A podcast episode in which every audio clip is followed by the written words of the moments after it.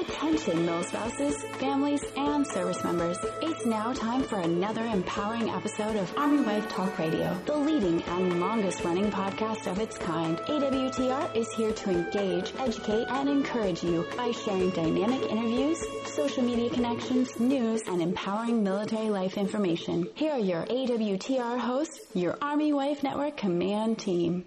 Hey, my name is Lindsay, and I'm the content curator here at Army Wife Network. I want to thank you all for joining me on my very first podcast with AWN. It has been such an honor joining the command team. I've had so much fun getting to know my fellow team members, learning all the ropes, and most importantly, working to release content that is empowering to all my milspouses out there. Today's show is sponsored by First Command.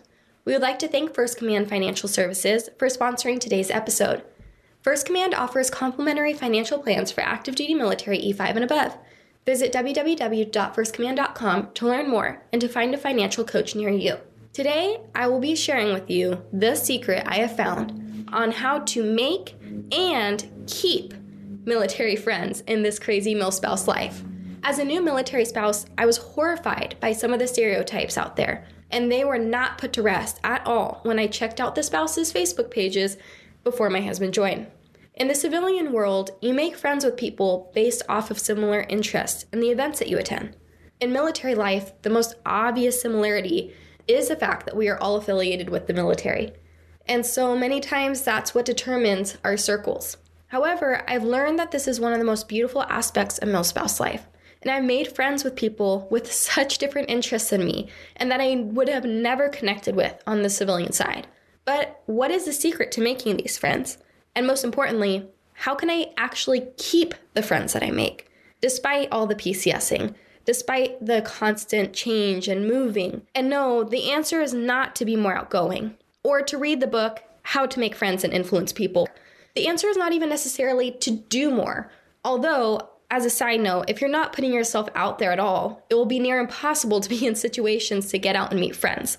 So yes, you have to get out there and find events that interest you, such as for me finding my local PWOC on base or getting connected to hiking groups, but friends to actually make friends in the military life and to keep them.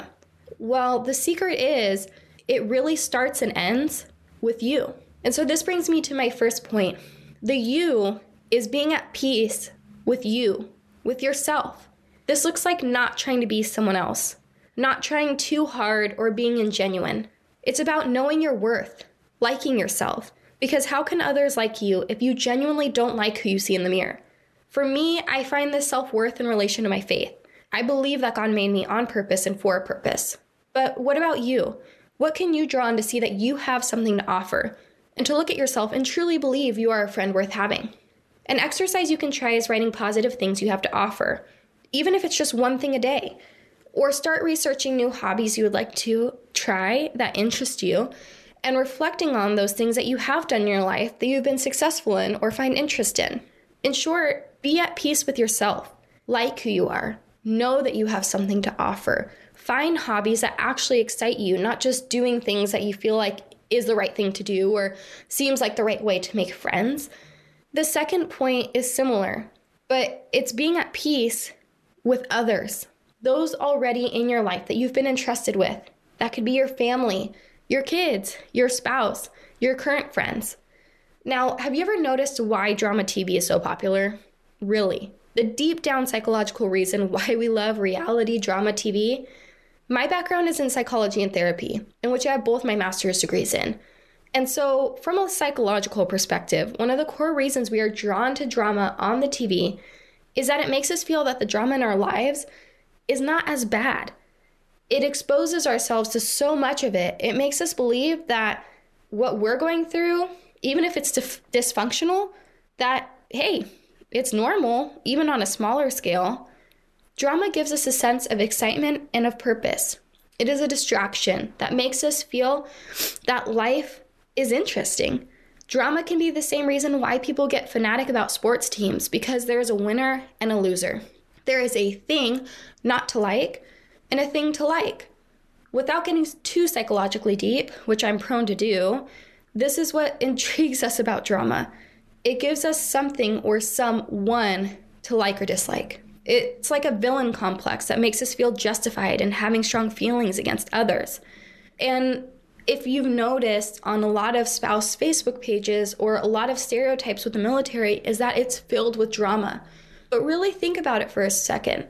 We as military spouses go through extreme situations on a daily basis, from deployments to PCSing to knowing that our husbands are in dangerous situations. These are very extreme feelings and emotions. And so when our life is feeling maybe dysfunctional or out of control, that drama or intensity can easily carry on into our interpersonal relationships. And maybe knowing this gives us more compassion to, hey, in the lifestyle that we live, maybe it is easier to be prone to drama, to not be at peace with others.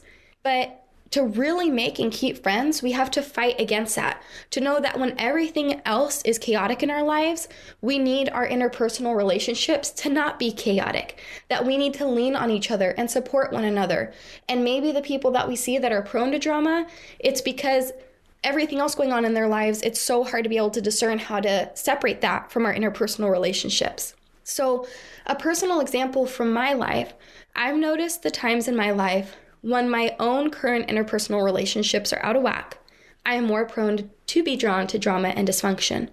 But when I'm at peace with myself, like my first point, when I look in the mirror and I know I am pleased with who Lindsay is, I'm pleased with what I bring to the table.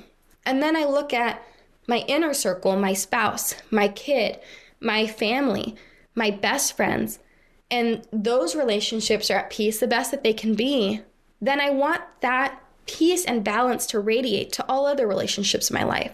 So you kind of look at the core first, yourself, then your most intimate relationships, family, spouse, maybe your best lifelong friends. And then you can look out and say, okay, those things are in check. Now I can confidently outreach and try to make new friends without being prone to maybe the drama or making superficial friends. The third point is to be graceful. Friends, if I stop talking to or interacting with people who said something that could have offended me, I'm telling you, I would have no friendships in my life. And at the very least, I would have a lot less people that I am talking to. And hey, let's be honest. People say things that offend me, maybe on purpose, but most of the time on accident. How many times have I said something because I was having an off day, I was feeling off about myself or awkward in a social situation, and that very thing could have offended someone else?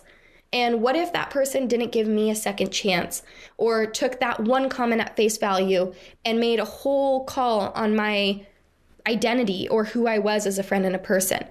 Now, side note, this is different than setting healthy boundaries. I'm not saying to be so graceful that you're putting yourselves in unhealthy situations or having certain boundaries be crossed. Lord knows I am all about healthy boundaries. But this is to say, when you can tell that it's a specific comment that rubbed you the wrong way, or you were having a bad day, someone else was having a bad day, and there was an awkward interaction. I'll give you another example from my personal life. There was a woman who had very strong beliefs about a particular topic. And I honestly had very similar to beliefs.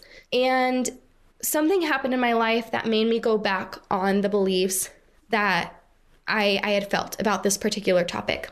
Well, when I had to go back on those beliefs to make a very important decision for my family, this person in my life had very strong opinions about it. And in my hurt and in my moment of crisis, I was very offended because I was hurt that I couldn't stick to my convictions and I wanted my friend to understand why I had to make a different health choice than what I had originally wanted to do. And when I was on the other end of this situation, this friend tried to outreach to me and continue a friendship with me. And I had to make a choice to either stop the friendship there, really not talk to this person again, or understand that my friend might feel differently. My friend might not have understood what I went through or supported me in that moment the way that I needed support. But that I'm not going to judge her whole character off of one set of specific beliefs she had. And that's what I'm talking about, the difference between boundaries or just differencing of beliefs and opinions. Now, if that friend would have crossed the boundary and done something hurtful or just went too far with it, that's different. But in this case, it was just her own personal beliefs that she was being very vocal about. And so I took the road to express to her that I understood how she felt and I feel the same way. But in this case, this is what I had to do and why. And from that, we were able to reconcile. She was able to know where I felt, and we're able to continue a very healthy friendship from here on out. Because I was honest and I was graceful, and I didn't just draw the line at the first thing that offended me or that I could have been hurt about. Again, also remember that someone else may be having a bad day, and someone else may be feeling just out of their element. And once you start reading so deeply into why someone else is acting a certain way, or maybe they didn't come say hi to you and so you took that personally, when you just start being at peace with yourself and shining your light and focusing on the relationships you have and making them healthy, I'm telling you, it's going to help you be a lot more graceful, to let those things slide off your shoulder, and just to be loving and to stop the drama and just begin to build intentional and deep friendships and relationships. And not just build them, but keep them. Because if you've been married for 5 minutes, if you have a child, you'll know that being graceful is something that is called to do every single day. So if you make a friend, but then you're not willing to give grace or to take a pause to see their perspective or see what they may be going through or know that they might be having a bad day, then it's going to be really hard to keep those friendships. So you might be thinking, okay, Lindsay, but still, how does being at peace with myself and others and showing large amounts of grace help me to make and keep friends? Well, because people will be drawn to you when you have a peace about yourself, a confidence, a purpose. When you shine your best light, people are drawn to that. When you don't want to be involved in drama, but genuinely want to see those in your life succeed and support them, when you don't take everything and anything people say so personally or seriously, you can let go and start really enjoying people and relationships. So my question to you is, how can you go out today and be a healthier you so you can begin to make new relationships, or to mend old ones, and most importantly, to keep them? Because we've all been through the pain of making friendships just to have them fall apart at the next PCS or the first disagreement. I want to encourage you that I have friends that I've been able to keep through countless moves, through tons of state lines across the nation. I'm talking about decade-long friendships, because I've been intentional to be at peace with myself, to be at peace with those closest to me in my life, and to give grace upon grace. As we wrap up, be sure to catch our full-length podcast on our website, armywifenetwork.com, on Apple Podcasts, Google Play, or Spotify. We would also appreciate it if you would leave us a review on Apple Podcasts and recommend our network to your network. Connect with us on social media at Army Wife Network, on Facebook, Instagram, Twitter, and Pinterest. Oh, and as mentioned, I'm the content curator here at Army Wife Network, and I'm responsible for our semi-monthly newsletter called the SITREP. Lots of freebies there for you, so make sure to subscribe and stay up to date with all the latest and greatest AWN news.